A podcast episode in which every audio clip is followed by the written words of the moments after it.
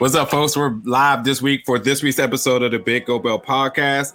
Um, the whole crew is here outside of Hot Take Hill Will, um, and we got a lot to talk about today. Uh, but before we get to that, let me just introduce everybody. Of course, I'm your host here, Two James, and uh, to my left is uh, Jamal the Giant Crab. Jamal, ahoy! And under him, Damian Salty G. Yeah, yeah. What's up? And next to him, under me, Mr. Silly Ellis. What's going on, people?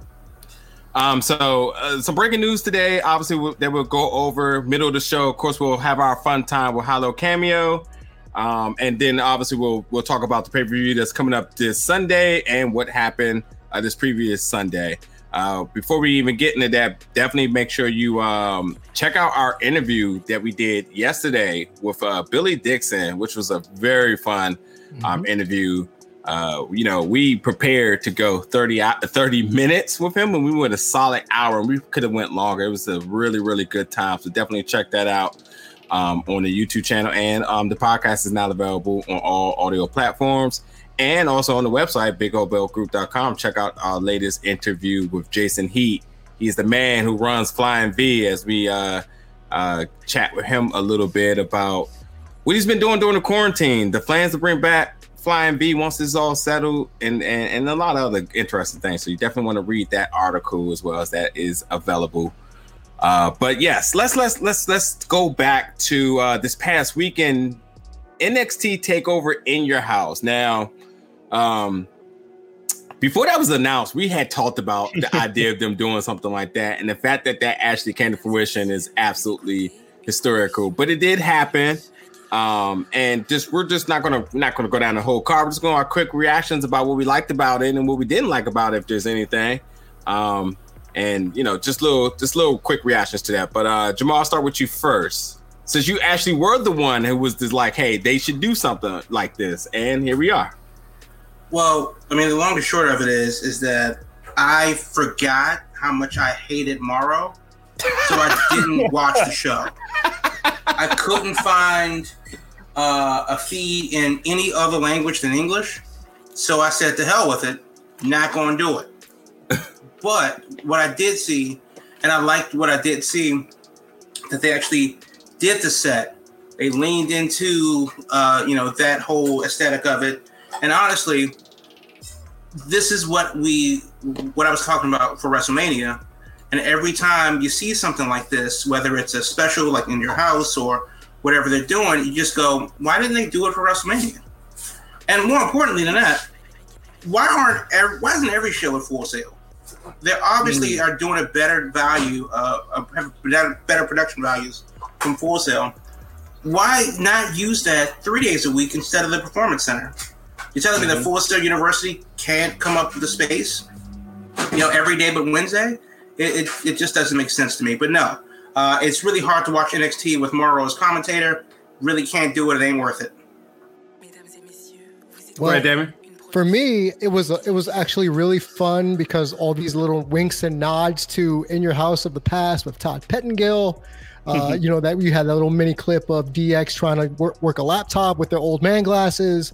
You know Johnny Gargano actually using the house. You know I felt was a nice touch. Uh, it was a good show for me. I cringed when uh, Io hit that moonsault on, oh. on Rhea's face. Yeah, uh, I was like, the first words out of my mouth were, "Oh my god, I hope she's okay."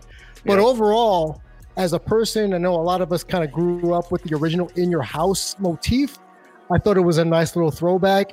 I kind of hope they do little things like this, uh, kind of time machiney, where you go back, let's say now to Saturday night's main event, and you have that as a takeover kind of a special.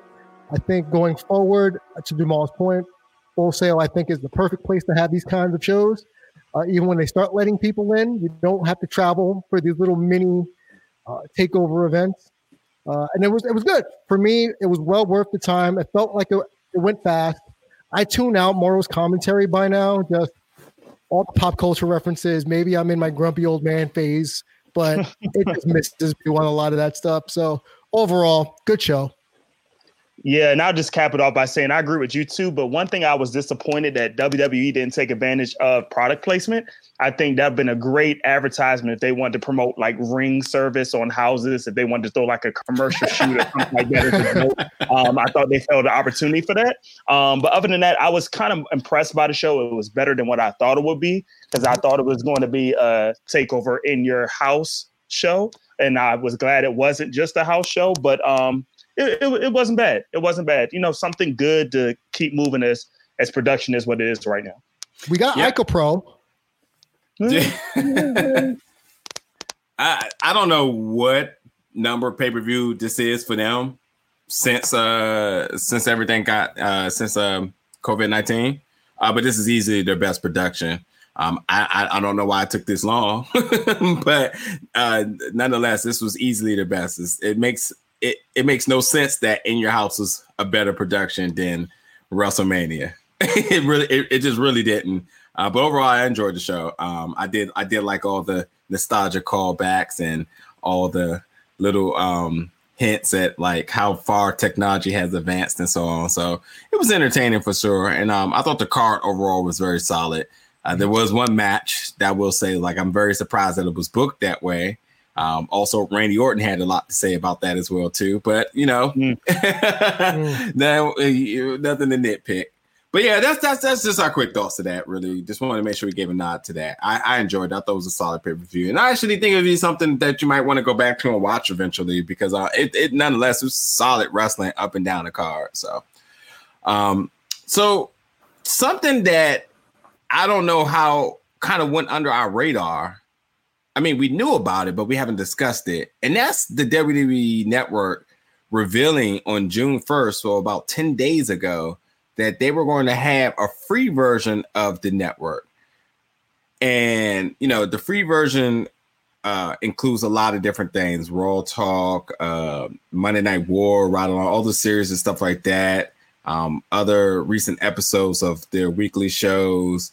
Um, and then you can see um, the, the historical pay per views and so on. So they, they, they got majority of the stuff uh, there. But the question is that because we haven't really had be been able to have this conversation together, what was significant about this move and why? And what's the bigger picture here? Because me personally, I, am not seeing it because we were talking about a month ago about them potentially selling their big pay per views, mm-hmm. You know, to whoever the next person up, you know, whoever is going to be. And I know it's easy to say, well, hey, if they're going to sell their pay per views, then you know the network should be free, and that just balances all out. I get that. However, ESPN Plus does it with the UFC, where you got two paywalls, so you know, and there's a fan base there, and they still it's very lucrative. Um, so they could have easily took that model. So, but what is it that I'm missing here as to why this was the plan? Why did it happen now? What's the bigger picture? I'm looking at right now. the only now, thing I can think about Oh, oh, go ahead, Damien. Yeah, I'm sorry. Go I'm, ahead, Damien. Get in there. I'm looking at the stuff that's available, and everything I'm looking at seems as if it could be high quality YouTube programming that is mm-hmm. going to be put on the network. Uh, you can see all this stuff on YouTube essentially. You don't need the network for this. I don't really need it for ride along, table for three, you know, story time.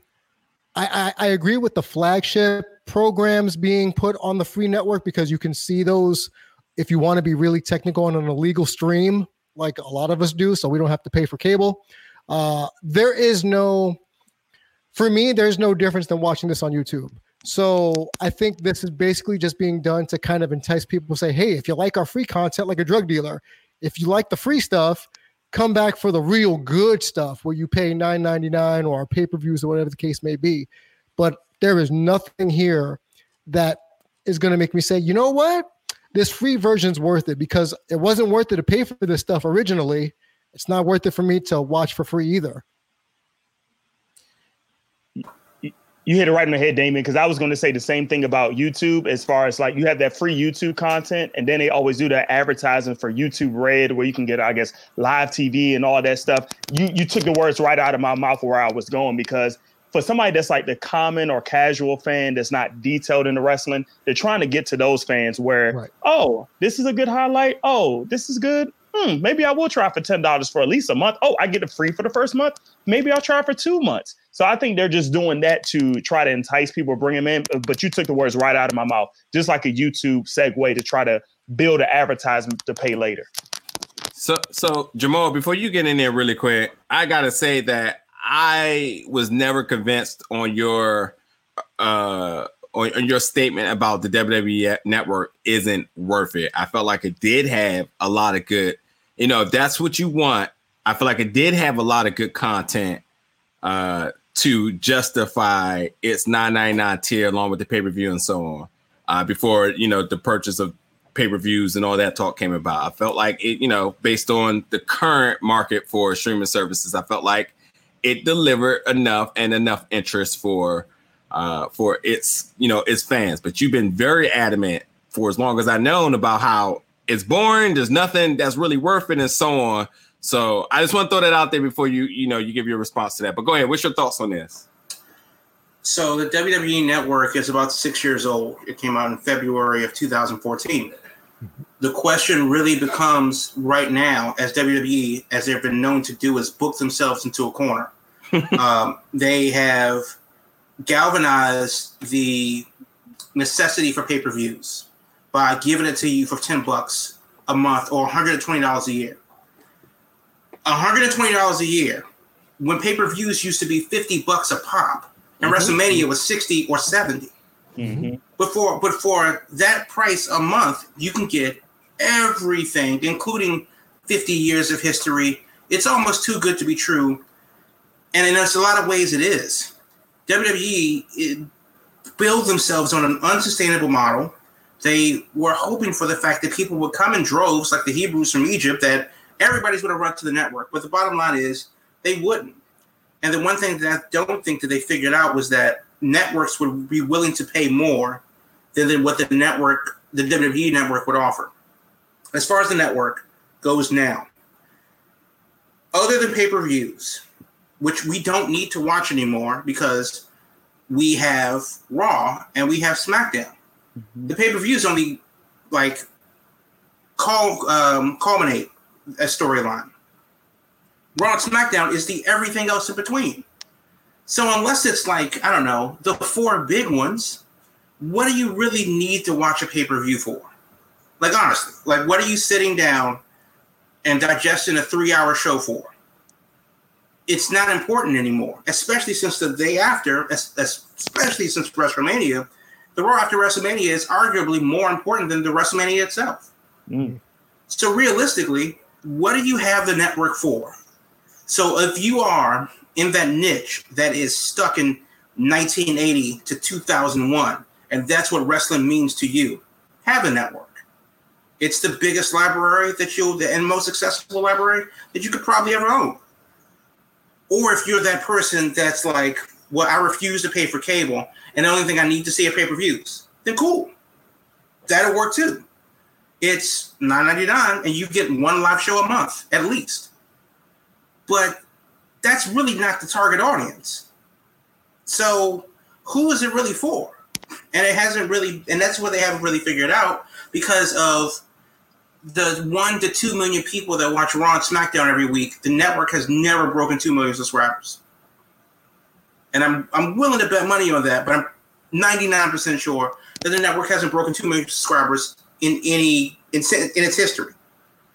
So then, you know, the fans aren't as stupid as WWE likes them to believe, and they're not just going to come run blindly with their money in their hand, uh, saying that it's 99 for a year and a half but really, honest to God, it's 10 bucks.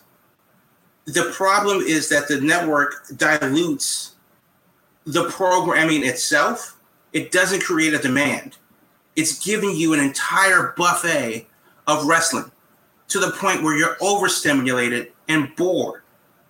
It's honestly too good of a problem to have. You can have anything that you want. You can watch any match that you want. They bought the two biggest competitions. They got some old school, you know, mid 80s stuff and some current stuff once a month. What could you possibly oh well I want to watch Raw. No, you can't do that. Well, I want to watch SmackDown. well, no, you can't do that either. well, Well, what can I watch? Literally the entire wrestling history, but I can't watch Raw. Fuck it, I'll just pay Comcast.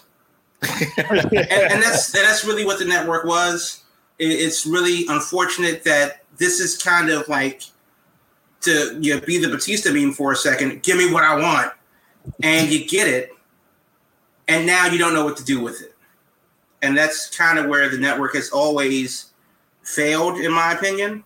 And I really, really hope that with this, uh, you know, free thing, this is just kind of like the last sweep of the rug as we kind of push this thing off into the twilight zone and kind of forget about it because realistically, the network should have been what the old cable channel WWE Classics on Demand was, or WWE twenty four seven.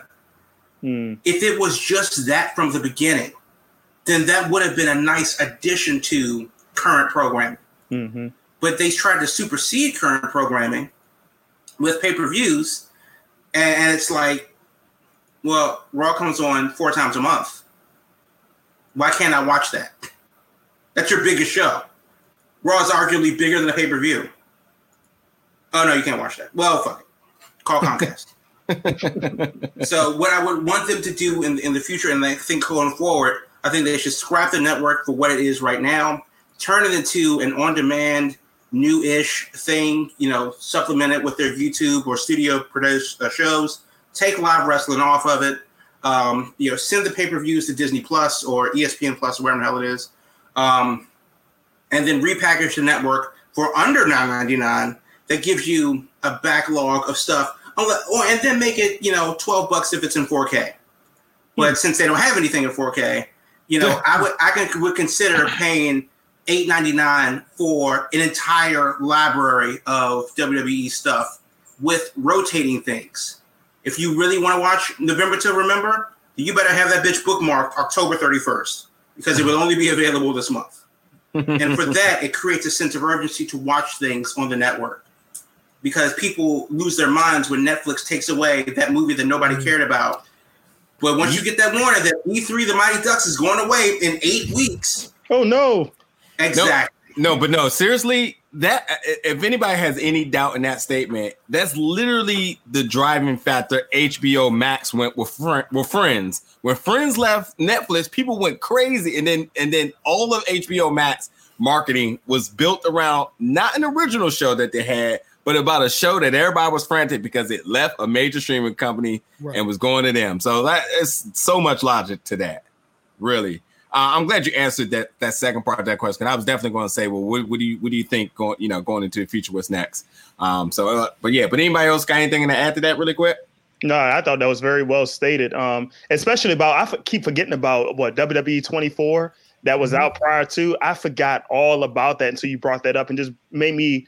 It just made me go back a little bit. And like you said, if they rebrand it and sell the pay per views to like ESPN Plus or something like that, and and even put up 4K content for a higher price, when you have that fluctuated or differentiated model, um, that could actually go a, a, long way. So that was very interesting that you said that, Jamal. I think in general, and this is like personally, I don't have Netflix. I don't subscribe to any streaming services. Mm-hmm. Um, but I do think that the idea of binging a show kind of devalues the show itself. It makes it less special. Agree.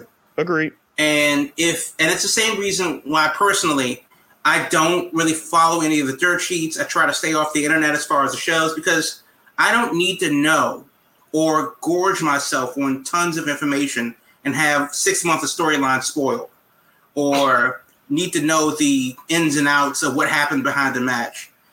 If we're going to say that kayfabe is a thing, then you can't have that in an internet-based world where everybody's spilling secrets or has a podcast. Mm-hmm. I, I think that with the network giving you too much at once, it's a little bit of the same thing where it definitely devalues the shows itself because after you watch a thing and you watch 18 hours of that thing, you don't want it anymore. Mm-hmm. I mean, I, I, don't, I don't care how hungry a person could be. If you give them too much of something, they don't want it anymore. Right. Who doesn't love pizza?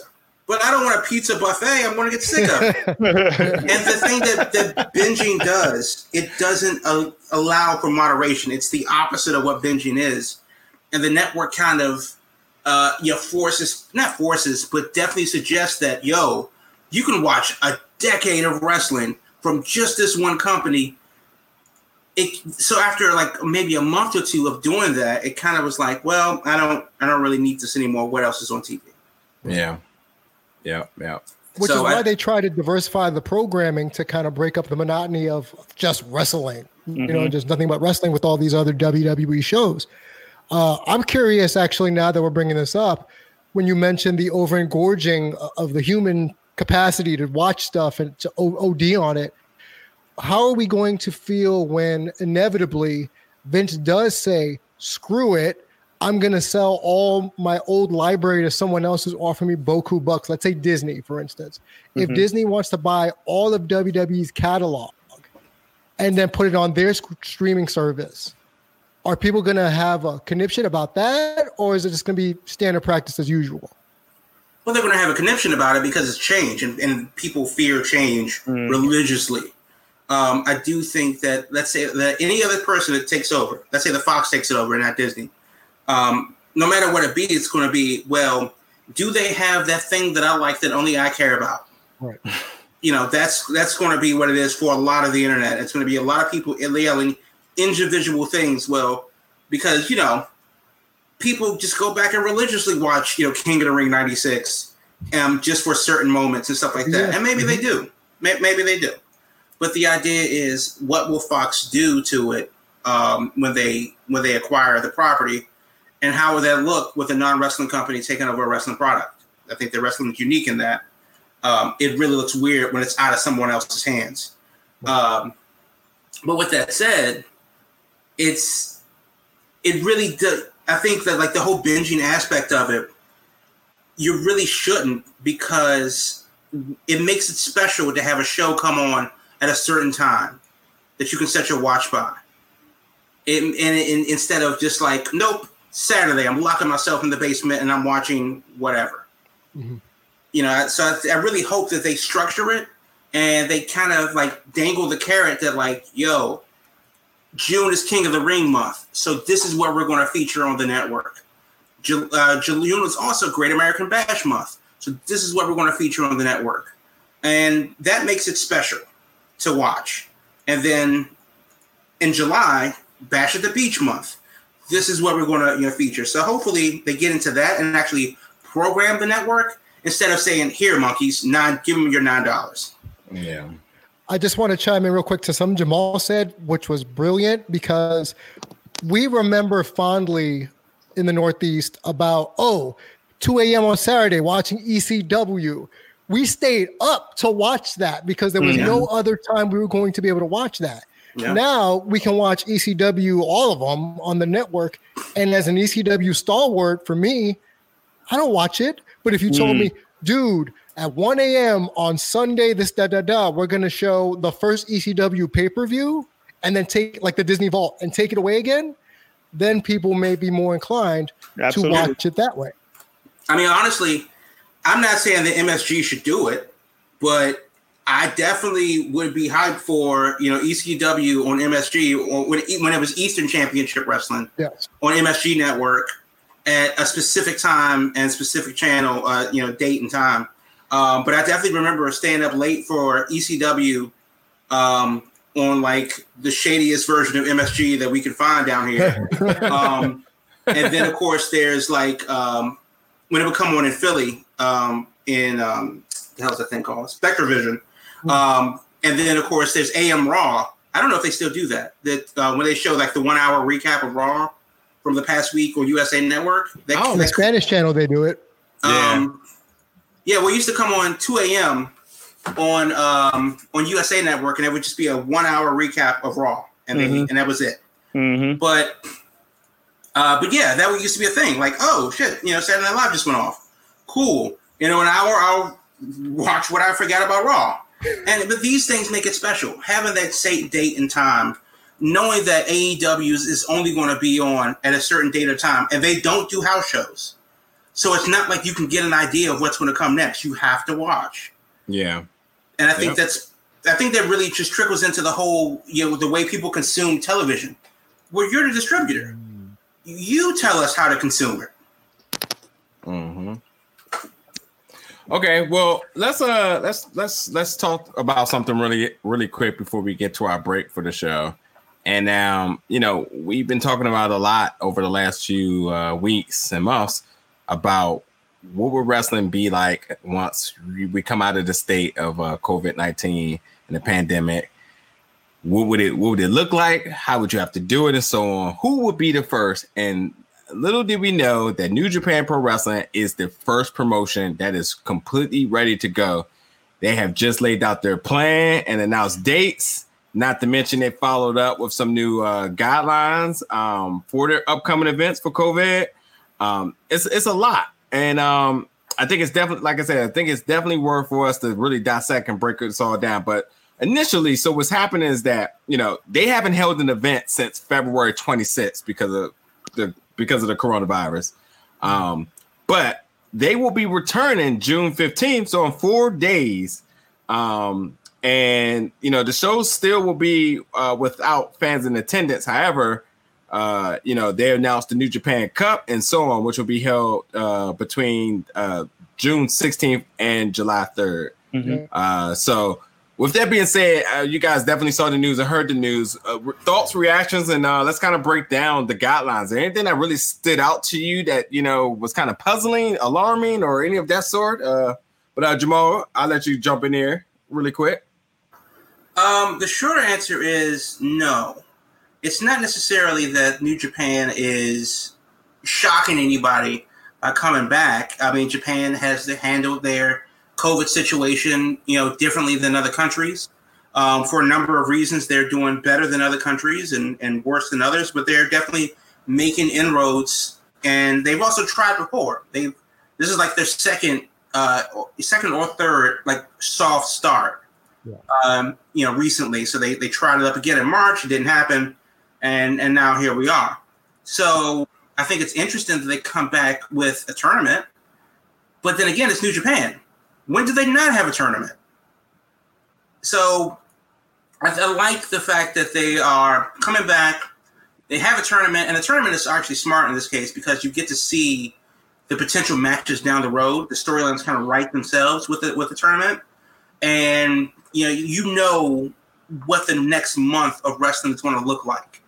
Versus in America, where it's just like who's going to debut or who's going to premiere, who's going to do this. Like no, the tournament is set and these, you know, are the potential matchups that would steal the show and, or steal the tournament. So, uh, you know, I, th- I, think it is interesting. Uh, obviously, the New Japan Cup is definitely going to be something to watch, mm-hmm. but it's it's it's really smart booking on their part. So, you know, good on them for for getting it done.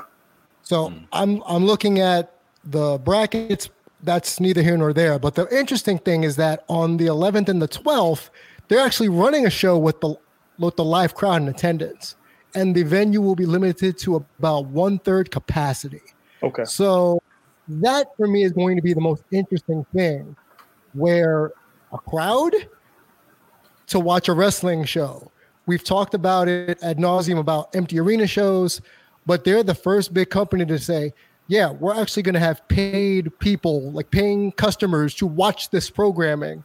Because I've talked about it here stadiums have opened up to about a quarter quarter of of attendance or venues have opened up to a quarter of attendance. So now I'm looking forward to see because the Japanese crowds usually are are they go between electric and passive.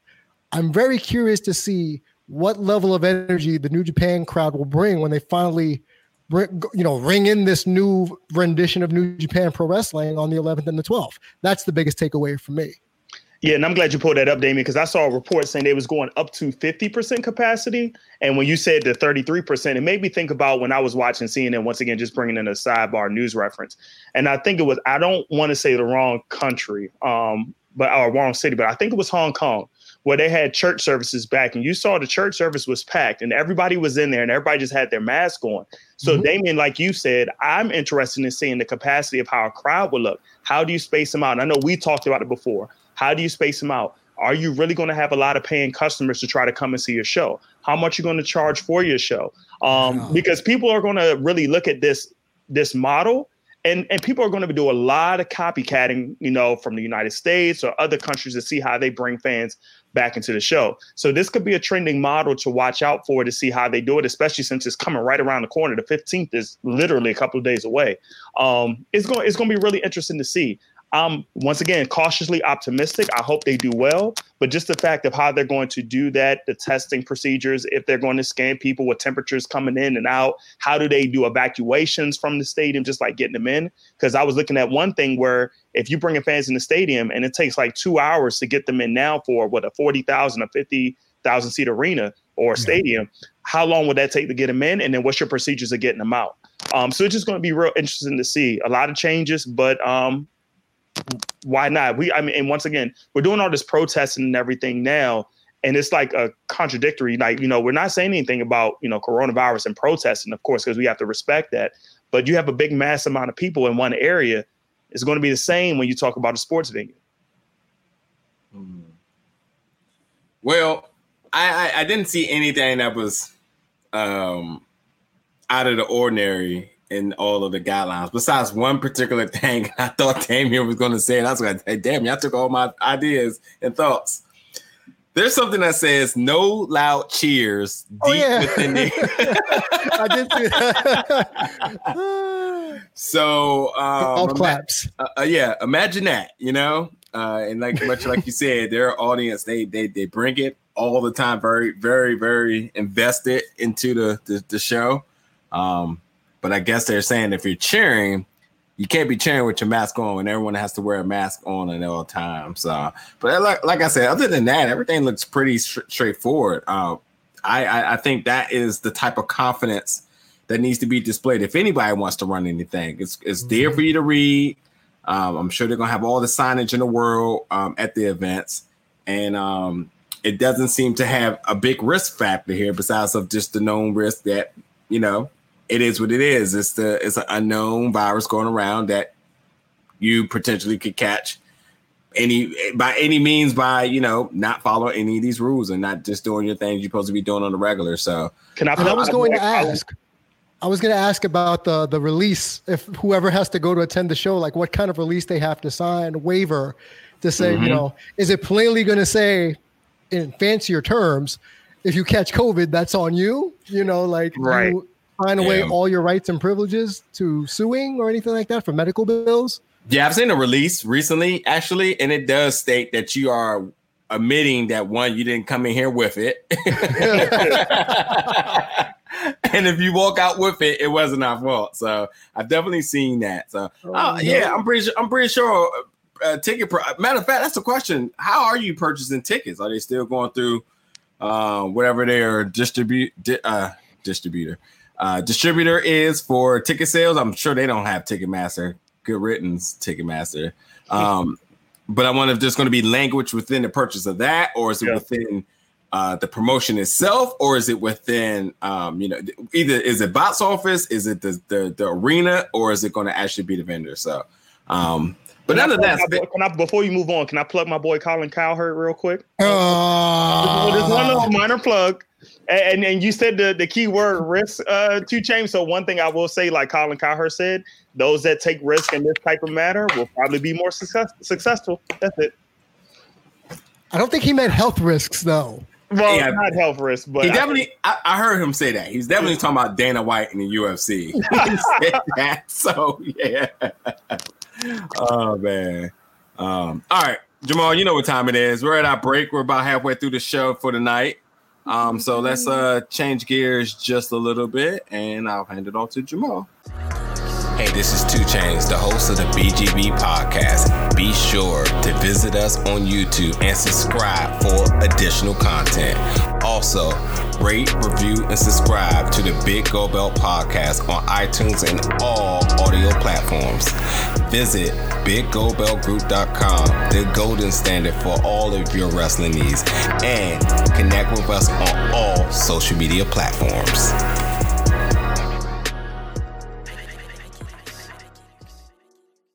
Yep.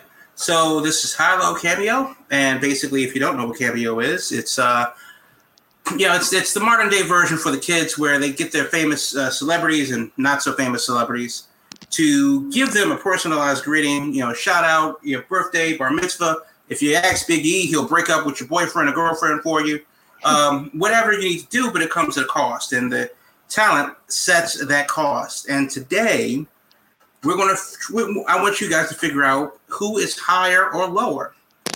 Roman Reigns, Mm. who's new to Cameo, or Reggie Jackson, Hall of Fame baseball player Mm. for your Oakland A's and some minor league team in the Bronx. Mm. Who is higher or lower? Oh, I, I think Roman's probably going to be lower because he's new, so he, he hasn't really seen his worth. Um, he probably heard from the grapevine, like, "Hey, sign up for this." Like, oh, I don't got nothing else to do. I'll do that, you know. Um, but uh, you you said Reggie Jackson, right? Reggie Jackson. Yeah, who's The been doing baseball player. Yeah, right, right, right. Yeah, who's been doing autograph signing in Vegas and stuff for as long as I can think. Um, I, so he has a he has a market of the meet and greet and all that stuff. Um, unlike anybody that's in WWE that's just doing WWE programming and stuff. So I I'm going to say Roman Reigns is lower here. I'm gonna say Roman is higher, and I'm gonna say because Reggie is a little bit older, and your Mhm. demographics for high low cameo is a little bit younger. Um, I'm gonna go Roman higher. Yeah, I'm gonna go Roman higher only for those reasons because the the young kids don't know who Reggie Jackson, the baseball player, is. They probably think he's the guy that played for the uh, Oklahoma City Thunder. So Yep. Well, now with the Pistons. Well, at two hundred and forty dollars, Reggie Jackson is lower than Roman Reigns. Mm-hmm. Mm. Not saying that he shouldn't be, but okay. Right.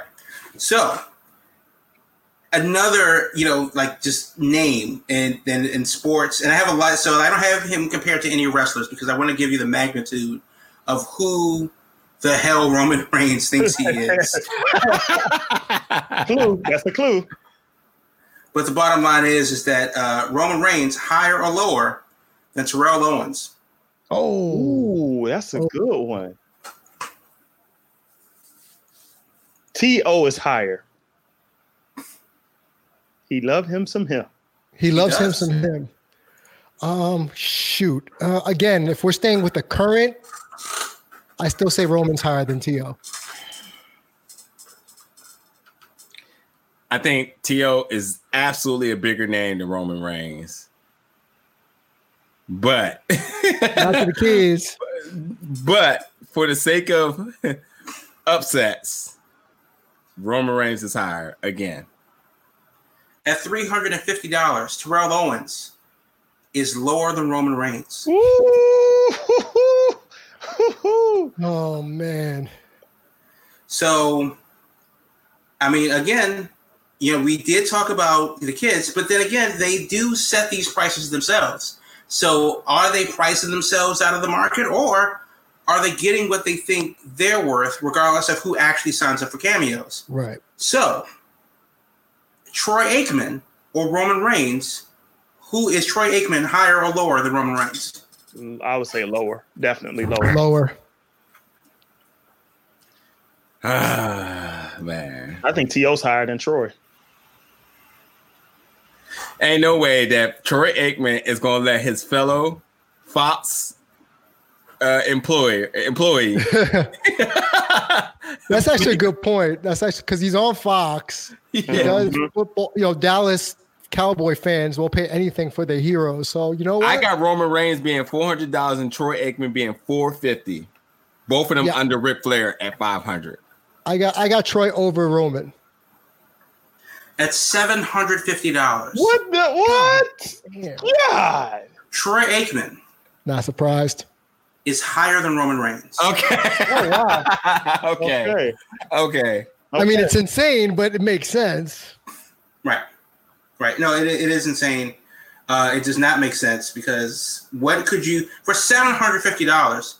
What would you want Troy Aikman to say to you? Like how how important is it that he does that? He'll have to. It have to be a diss. I need him to say something like, "Hey, I need you to lay out your feelings about Jerry Jones right now. You got you got to go hard for this. I need a Right. story here." I'd be like, Troy, do Black Lives Matter? Tell me. Yes, sir. Uh, well, according to Emmett Smith, I had to hand him the ball off, and he helped us win championships. So I guess it does. Emmett Smith's life mattered. uh, two more. This is the next to the last one. Again, these are Hall of Fame names, including oh. Sugar Ray Leonard. Oh, higher or lower than Roman Reigns? Palmer Park. Ah, Palmer Park. I like me some Sugar Ray. Uh, yeah, this is tough. Uh, I'm gonna say Sugar Ray lower. I'm also gonna say Sugar Ray lower, but also I've never seen Sugar Ray do anything as far as memorabilia, signings, meet and greets, or anything. I don't think I've seen him do any of that. So to get his time, he must really want his money. He's lower. There's no way. He's he's no. I'm gonna I'm gonna go I'm gonna go higher here, Sugar Ray than Roman Reigns. Well, at two hundred dollars, Sugar Ray is definitely lower than Roman Reigns. Oh. Two two hundred dollars is still, I think, in his I mean, like two hundred dollars is is is enough where you where you got to think about it. But honestly, I mean, you really need to really be into somebody to pay two hundred yeah, bones for you, to, to leave a message in your voicemail. His prime audience of fans and, and people, that's nothing for them. The people yeah, that watch that yeah. guy win championships all over, that, that would be nothing for them. So that that that seems to make sense there. And I think he actually could pull a little bit more yeah, I would, I, yeah, I would think so too. I think so. I think so. But this is the last one. And you know, I, okay, fine. Maybe I did skew a little bit older to get like the magnitude of uh, of of their you know worth. But these are people that have kind of transcended their sport and have made it what it is. There's a reason why they're in a lot of people's top five, including Tony Hawk. Hey, just on AEW higher or lower than Roman Reigns? All right, let me ask you this: Is push involved? Is push involved? Like, yeah. Can he say push? Can I say push? No, no, no. It's higher or lower. Okay, all right. Just I just want to make sure it's no trick one because I think he'd be up there in the five hundreds. I think because Tony Hawk was just on AEW. Oh no! Stop! No, no. He's not nope. higher. No, uh, he'll he's lower. He's lower. I say higher. Say, that AEW thing had nothing to do with anything. If that's the case, I'm like, well, just because they're about to remaster Tony Hawk Pro Skater, I think he's definitely like. Nah, I, I, I, don't. I don't think. I mean, his name transcends over all sports, but like no one's like going out the way for him except for pro skating fans. So Tony Hawk is. But nobody's going out of their way to see Terrell Owens except for football fans. I don't know, man. Terrell Owens was a reality show Owens. star and um and had uh, uh, a famous wife as well. Um, I, I think he is a little bit more outside. I mean, and obviously he's like part of the memes before memes were even memes, to be honest. So. Mm you know, I think I think he's a bigger name than just out, uh, bigger name than just football. So, but uh, with that being said, yeah, I think he's lower than Roman Reigns. At two hundred dollars, he's definitely lower than Roman Reigns. now the question is Roman Ray. I mean, uh, Tony Hawk or Sugar Ray. Uh, it was uh, Sugar Ray. Sugar Ray was uh, two. No, no. Who would you pick? Oh, who? I mean, I don't care about either one of them, honestly. I'm gonna, you know, I mean, personally, if I'm going to spend two hundred dollars, it's definitely not going to be on Tony Hawk or Sugar Ray Leonard. um. So okay, I know I said that was the last two, but this is the absolute last one because I just came across it. Michael Vick or Roman Reigns. Oh.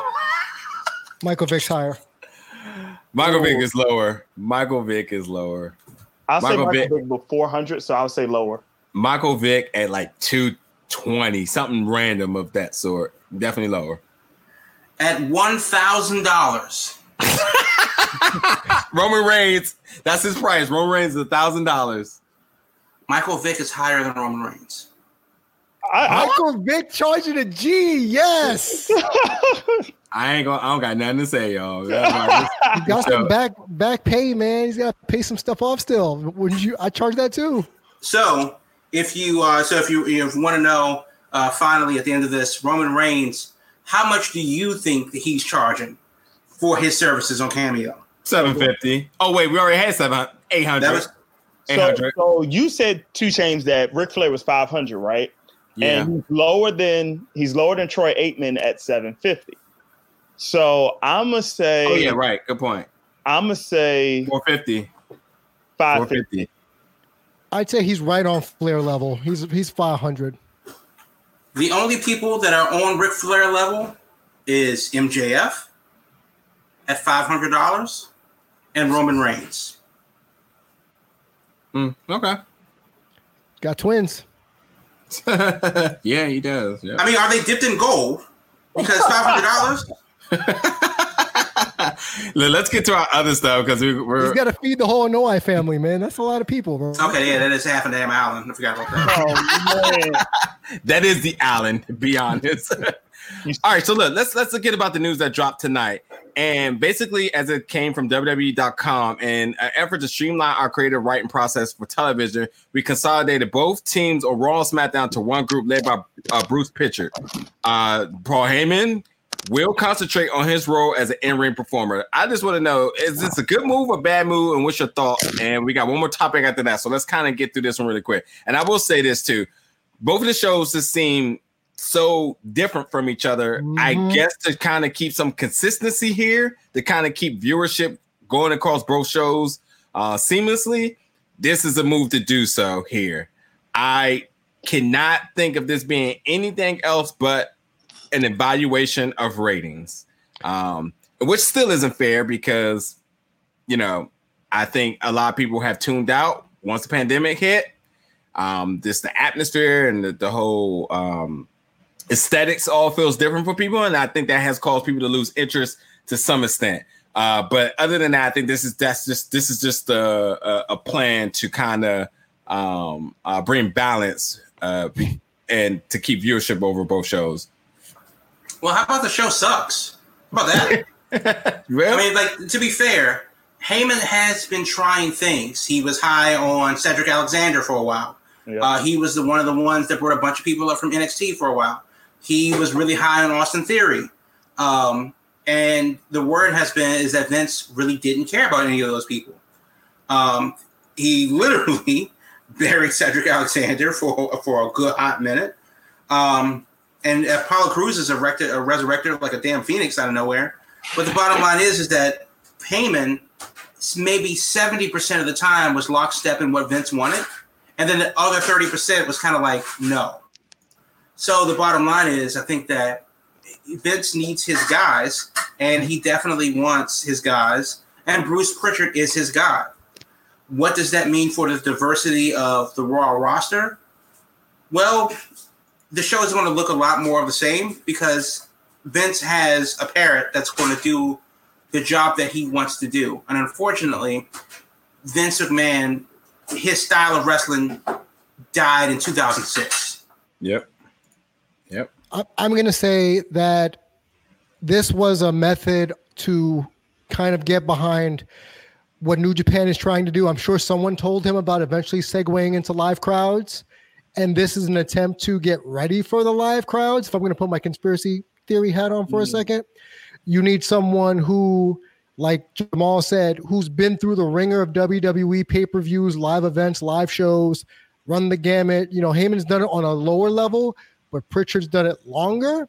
I mm-hmm. actually, so I think this is kind of getting the ducks ready for, hey, we're going to do live shows now and pay per views. And I want, like Jamal said, one of my guys to be the one that segues and does all this stuff. Because to be quite honest, SmackDown sucks worse than Raw, in my opinion.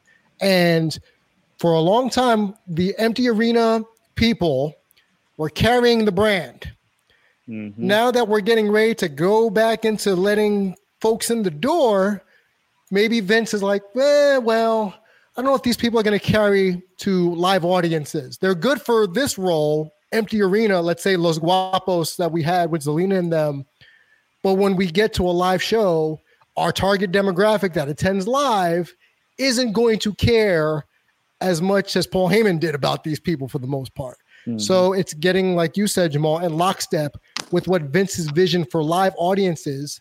And to be quite honest, I realized that as we were talking post uh, pre-show, I'm not the demographic for WWE anymore. I'm outside the major demographic.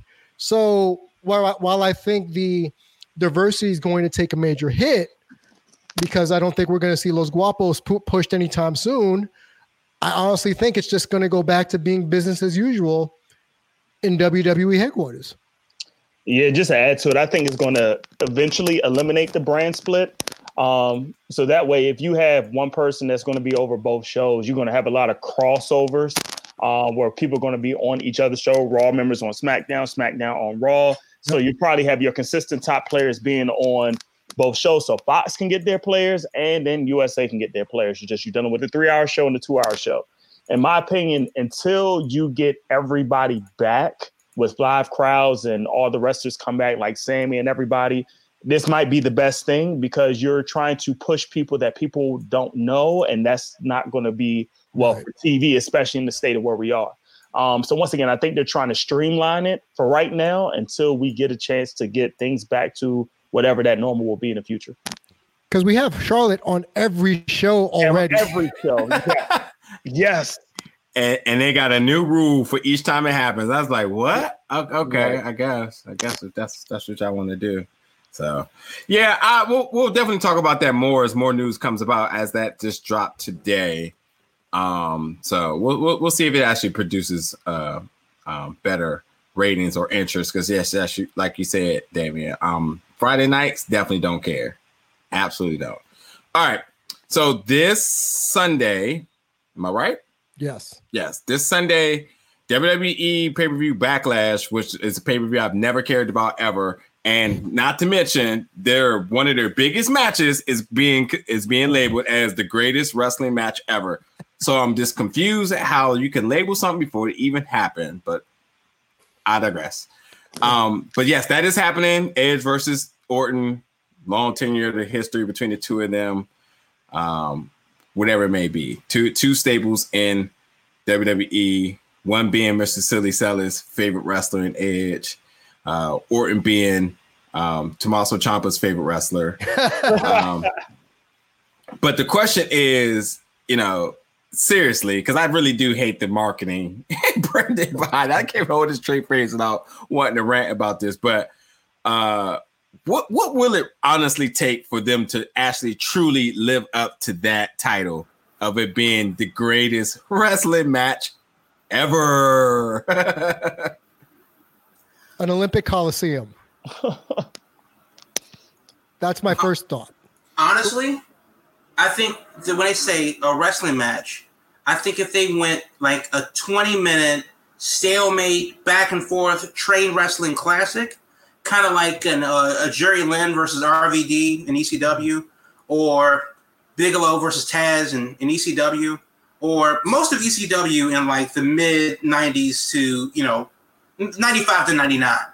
Uh, it's probably like the best wrestling that you're going to see um, maybe some like some old IWA Mid South type of stuff, just a back and forth. You don't know who's going to win. Um, Nick Aldis versus Cody Rhodes is probably like a good example of what I'm I'm trying to picture here. Mm-hmm. Um, it would have to be something like that because it's not a no DQ. I don't think. Nope. It's not false count anywhere. I don't think. It's, it's just a regular singles match. Yep. Mm-hmm. So it would have to be if it has a 60 minute time limit, it would have to go, it would have to go 58 minutes. I mean, we would have to be talking about just well placed, well paced storytelling from the from the get. And you know, it's the Iron Man that you didn't know that you wanted. It would have to be something like that, like Omega versus Okada, which people like, and that goes 50 minutes for no reason. But it would it would just something has to give instead of just saying it's the best ever. Um, Kota Ibushi versus Cedric Alexander from the Cruiserweight Classic. It has to be something on that level. Mm-hmm. Now Edge is pushing fifty, and Randy's right behind him. What could possibly go wrong? Well, it's been taped already. It's pre-taped, and they're just editing it now for Sunday. But so Jamal's point about it going 50 minutes. God, I hope not, because we couldn't stand it when they went 40 in, oh, a, yeah. in, a, in a backyard brawl kind of thing. So imagine them trading wrestling holds and fisherman suplexes and small packages and Boston crabs and anything you want to pull out from 1988 WCW. I'm sure that's probably what they're going to go for with a little bit of Dusty Schmaz finishing.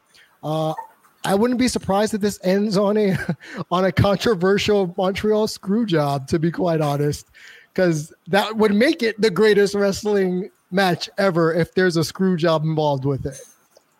Just to add to it, one of the things that I think, and, and if people fans haven't seen it, I want you to go back and look at it. It was a 60 minute match. It was a long match. Um, but in ROH, I know where you're going. ROH, Death Roger before, Strong and Jay Lethal. Yep, Roderick Strong versus Jay Lethal. That was probably one of the greatest matches, and I wasn't expecting it to go 60 minutes. I know Two James, you was there with me during that. Uh, was not expecting to go 60 minutes, and you're seeing how the wrestling goes. You're telling the story. Is you got chain, like you said, Jamal chain wrestling going back and forth. But all of a sudden, these guys had near falls, and the action just wouldn't stop. And then at the end of the 60 minutes, it wasn't like you were tired of it. It was like, why did you stop at that moment? Um, I wanted more. Now, I'm not saying this match has to go 60 minutes because, like you said, Damien, we couldn't deal with 40 minutes at, at WrestleMania. But if you have something of that element where you have a continued story, maybe bring in historic elements within your match, you have a storytelling in your match, and let's say you go 20, 30 minutes, and, and I can do a screwy finish, a screw job finish to, to have it that let's that's like a hangover, maybe something that ends at SummerSlam. I can deal with that, but you have to tell the story. You have to have some chain wrestling, and you have to throw some classic moments going back to the '90s with both of these characters because they know what wrestling was back then. I'll take maybe maybe so, halfway through you send uh, Beth Phoenix down. In. um, you send Beth Phoenix down here to throw in the towel. Uh, Edge oh, no. it and throws it back and spears him in, in the end of the match, or something. It would have to be something that we really haven't seen before and it's really hard to do that since they're giving away all of WWE history for nine ninety nine. all right, so two two things. Number one, the one thing this match doesn't need is a lot of Michael Cole before anything even happens in the ring. A lot of Michael Cole putting this over about how this is the greatest match ever is just what I am not going to deal with. Also, I don't know about you guys, but I feel like this match is also sponsored by their great friends of the Kingdom of Saudi Arabia because this has their fingerprints written all over it. Two older people in a match labeled something that a, a five year old would have thought of. So, um, yeah, maybe they are working in, in, in, behind the scenes here. And Backlash, who cares about Backlash? Except for that time when Jinder Mahal won the championship and everyone got their tickets for Royal Rumble in Philly, and I wasn't able to get mine because of everybody that did that. So imagine how that comes full circle. But the question is now, what what match do y'all consider the greatest match of all time? Oof. Ooh. Um, uh, for me, it, and if you ask me on a different day, I'll have a different answer. But today, um, Mike Quackenbush versus Claudio Castagnoli uh, in the IWA Mid South Ted Petty Invitational from 2006. I hate I hate to say it, but I I sent you that match. I know. That's what I was gonna say. I hate to say it, and that's easily my answer there. That's easily my answer. And it's so funny because Jamal was sending it to me every once in a while. I'm like, look at this. and, and this feels like a new match every time I watch it. Absolutely. It, it's the greatest finish I've ever seen. Yeah. Like like point blank period. Now yeah. don't get me wrong. If you ask me tomorrow, I may say Kota versus Cedric Alexander from the Cruiserweight Classic. I may say Bret Hart versus Shawn Michaels in the Iron Man match. I may say Shane versus Kurt Angle from WrestleMania, maybe King of the Ring, uh, one of those, but big pay per view. I think it's WrestleMania.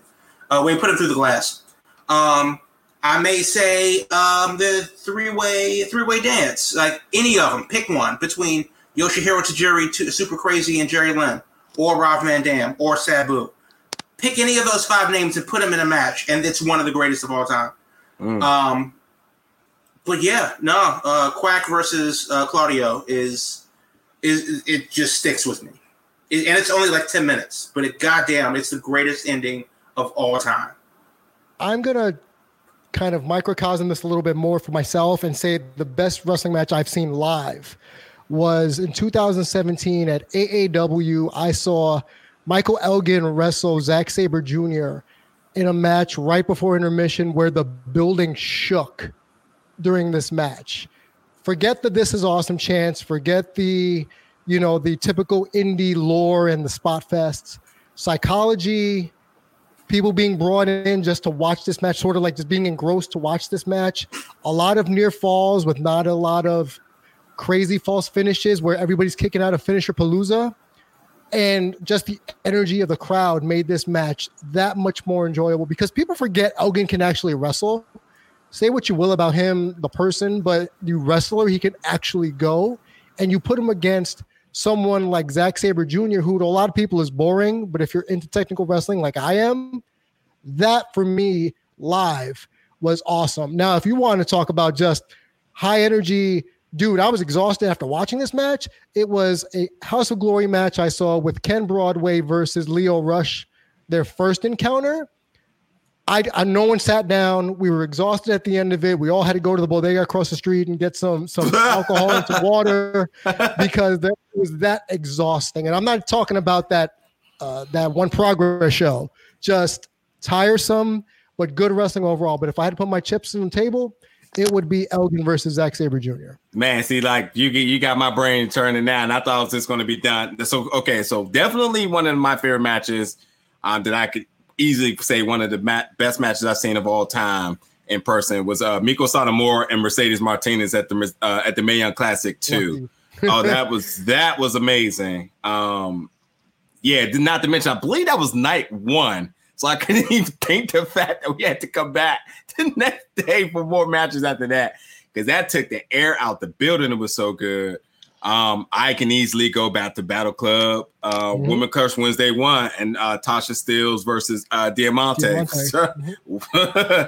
and then I easily can go to Nova Pro, which I'm surprised Jamal didn't bring up, and uh, Keith Lee and Angela's Lane's is still one of my favorite. I named matches. like eight matches. I can't name them all. and I'm going through my matches, and I'm having a hard time picking because I'm a I'm a storytelling buff when it comes to in the uh, ring, but uh. but um I'm thinking like, for example, one of the great storytelling matches I like, and and once again, the content probably is not the best match, but I love the story with it, and that's Rock versus Hulk Hogan for WrestleMania 18.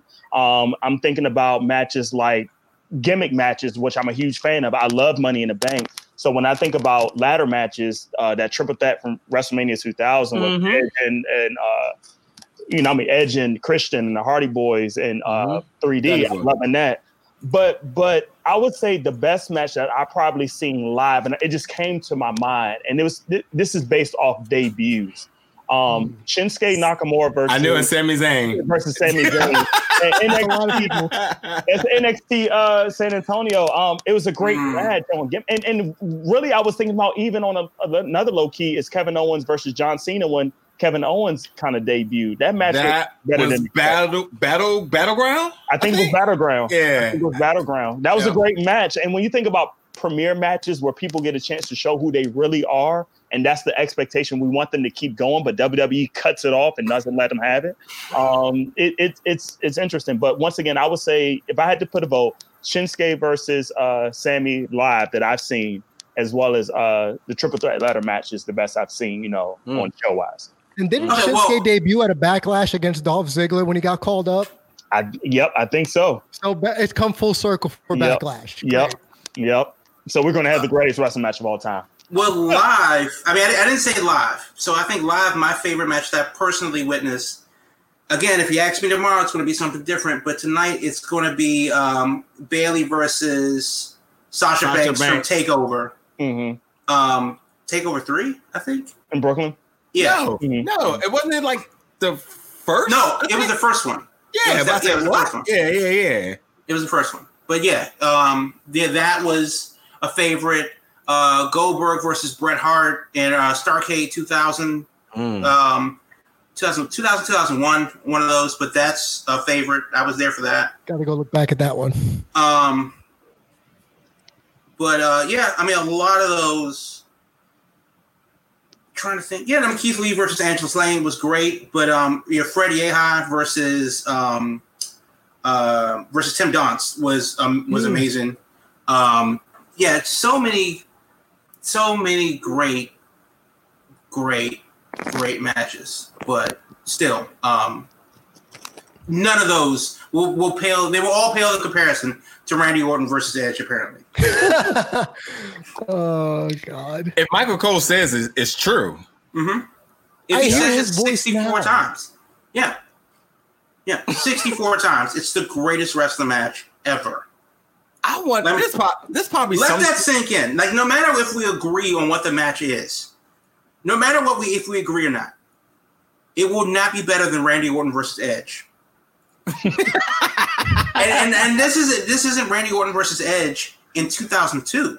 No. This is Randy Orton versus Edge, 18 years after that. So 18 years in the making, the greatest wrestling match ever. Ever. Then, then after, and then of course, obviously WWE booking themselves to a corner. What do you do after that? You've had the greatest wrestling match ever. How do you do wrestling after that? Shut it down. Take your Shut it breath. Yeah. Shut it down. That's Raw's it. done. This is how we end wrestling. It's the greatest match of all time. Be damned what you think. Your indie hijinks. Don't care. Do not care. We have Orton, we have Edge in the greatest match ever. We created a graphic for it. It says it. It's in 15 foot high letters. Michael Cole said it 47 times, so you know it must be true. Greatest match ever. The greatest You- wrestling match ever that no one will see live. Well, I mean, the the students at the NXT uh, training camp will. Yeah, true. Yeah, so they will they will certainly be happy to be there as the gun the gun just, just the barrel points to the small of their back. That's gonna be a who, who 20 years from now about who was there during that time. Yeah, yeah.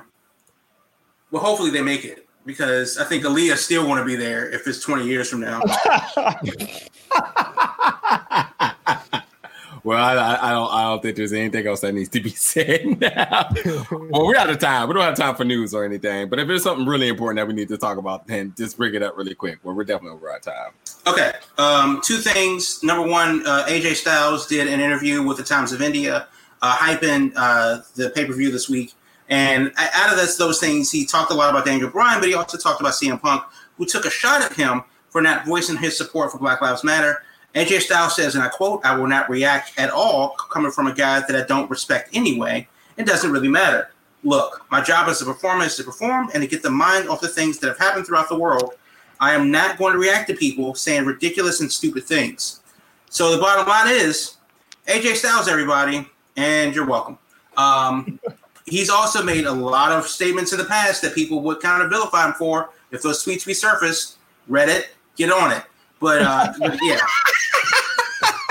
but but the, but the bottom line is that AJ Styles is who you think he is, a good old Southern boy from Southern Georgia. Um, also, Stephanie McMahon. Now she invented women wrestling in 2004, and now she's going to end racism in 2020. How does she have the time? How does she have the time? Um, on a, a podcast, um, she said basically what WWE is doing to um, acknowledge, you know, racism and encourage diversity in the company. Because you know, Vince McMahon has a slew of black champions that he's been promoting for the past fifty years, right? You know, because Kofi Kingston is. Oh, okay. Well, uh, a different problem other than that bit of business is, you know, the question really comes to you because honestly, McMahon, Stephanie basically said everything that she needs to say as the chief brand officer because you know her ass is in the fire. This is literally her job to make to put the public perception that her um, her parent, her her mom didn't work for the Trump administration, and, and her uh, father doesn't didn't spend eighteen million dollars in super PAC money to reopen uh, Florida. You know, diversity. So the real question is, and this is gonna be the last thing for tonight. They got Ben Carson though, so just don't forget that. Well, he's he's so sleepy. But the, the, the real question is, what would WWE actually have to do, need to do, to have actionable, meaningful change within their company? Now, I don't care how much money they they they send spend out. That's the Yeah. easy answer. Well, Anybody Well- can spend money, but what do they need to do for their product to, to rationalize actual change? I think that's a great question. Um, so short answer here, because of time's sake, is that they got to do something monumental like NASCAR did. They cannot pull an NFL move and say, "Here's a bunch of money." What did NASCAR do? They just banned the goddamn flag full of losers. I Yes. mean, that's not monumental. I, it, it actually is because considering that probably 75% of their audience uh, that pertains to, they say, hey, we don't care. This is what we're going to do. Instead of the NFL, who owners are religiously and have historically been wrong about their stance on this on this scenario and situation have not said anything. But it took mm-hmm. the one owner, I mean, the the, the uh, commissioner, to come out and say that the NFL collectively thinks that this is wrong and here's a ton of money. That is a like a hey, hush hush, here's money. Everyone's not going to speak out about this. Thus, no owners of any of these teams had. So what I think in it, the, the, if you want, if you want to talk about what WWE should do, it has to be bigger than money. It has got to be some type of monumental move. Um, not like Connor's cure or anything to set them a foundation. It has to be proper representation that they have never displayed before on their own. Not just Black History Month uh, um, uh, vignettes on uh, on uh, on February. Proper representation with champions, storylines, and that is not a forced thing like the Purple Rose, like the Cruiserweight Classic. Like here, here are smaller guys for you guys. And how did you know? Because the Purple Rose, they need to make sure that there's a that that they they they listen to their talent and make sure that you know they're properly showcased without it seeming like a special feature of such. Michael Cole people, black people, here they are for you. So we don't none of that, none of that stuff. So that means Titus O'Neil can't be a part of it too, right? Because he's always a part of everything else as a joke. Pretty well, much. no, actually, actually, to your point, that's what they need to not do anymore. Yeah. Right. It's right. Exactly. Right. not have right. R-Truth out there cooling it up. They need to not have uh, Titus O'Neil just be like the happy black dad. If they need to not, you know, have uh, people just play these. I'm just happy. To, I'm just happy to be here. Type exactly. of characters. Exactly. None of that. Apollo Crews needs to not smile any damn more. So I mean, that's that's what it is. That that's really what it comes down to. The New Day had a podcast this uh, Monday. Um, I have not listened to it, but I've seen excerpts where they basically talk about being black in society and, of course, within WWE. I mean, granted, it is a job, and any with any job there comes concessions. You don't own the place, but yeah. the bottom line is is that if you look at a lot of the champions and a lot of the people that have been um, within the WWE landscape over the past 40 years. Number one, you can count the number of black champions on one hand, maybe two. You know, but that's that's one problem. The second thing is when you look at black characters, how many of them fit outside of a stereotype where they are just shucking and jiving uh, across your TV screen? Uh, the New Day, for example, they are who they are now, but they definitely were God's property when they first started. Don't yep, forget. Don't forget. Before Kofi Kingston, you know, handed out uh, bean uh, pancakes, he was handing out bean pies, and he definitely had a cool Runnings accent. His ass is from Boston, so let, let's not forget the fact that these are people too, and we need a representation in the writing room for men, for women, women, for all different cases and, and, yeah. and classes. Damien, mm-hmm. you're Puerto Rican, right? Yes, sir.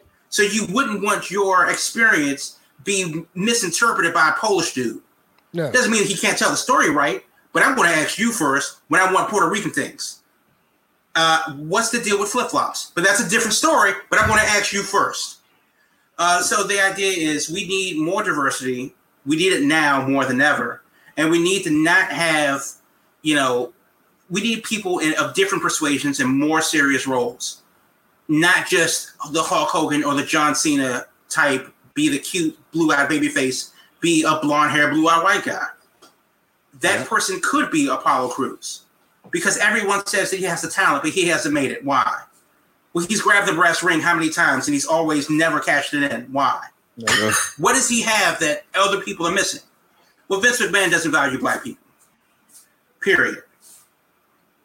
Nine yeah. seconds for Kofi Kingston? Huh. Okay. Yep.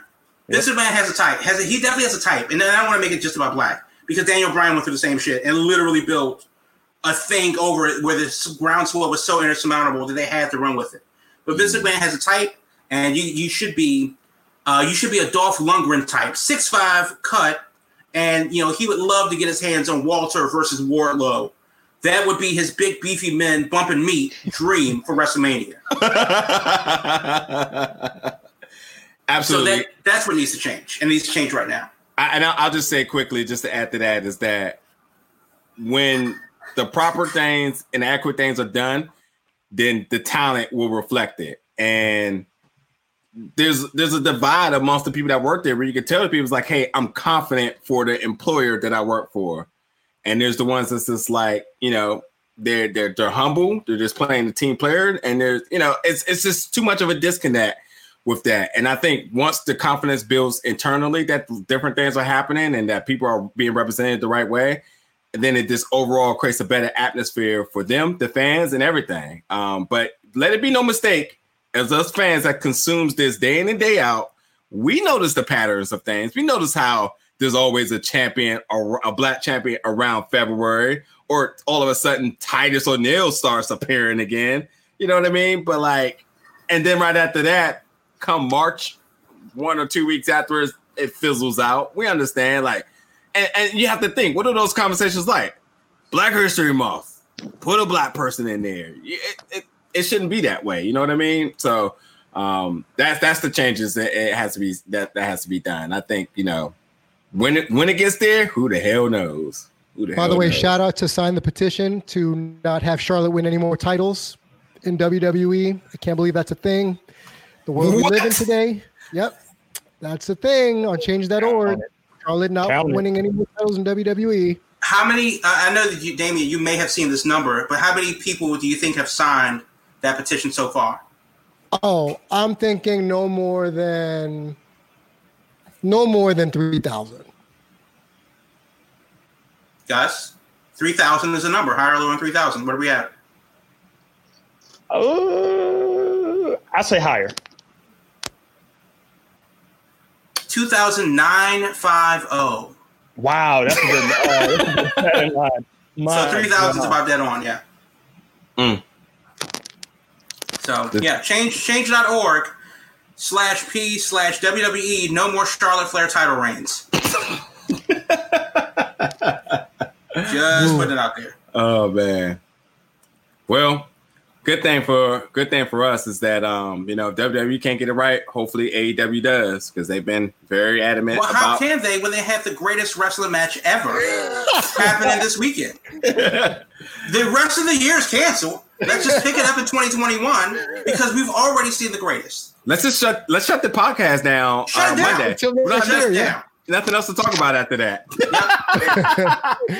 Marcellus. Yo, we, we, look, thank you everybody who listened for the night.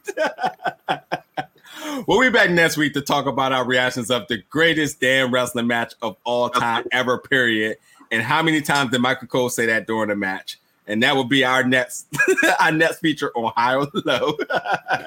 Peace out, y'all. Thank you for listening tonight.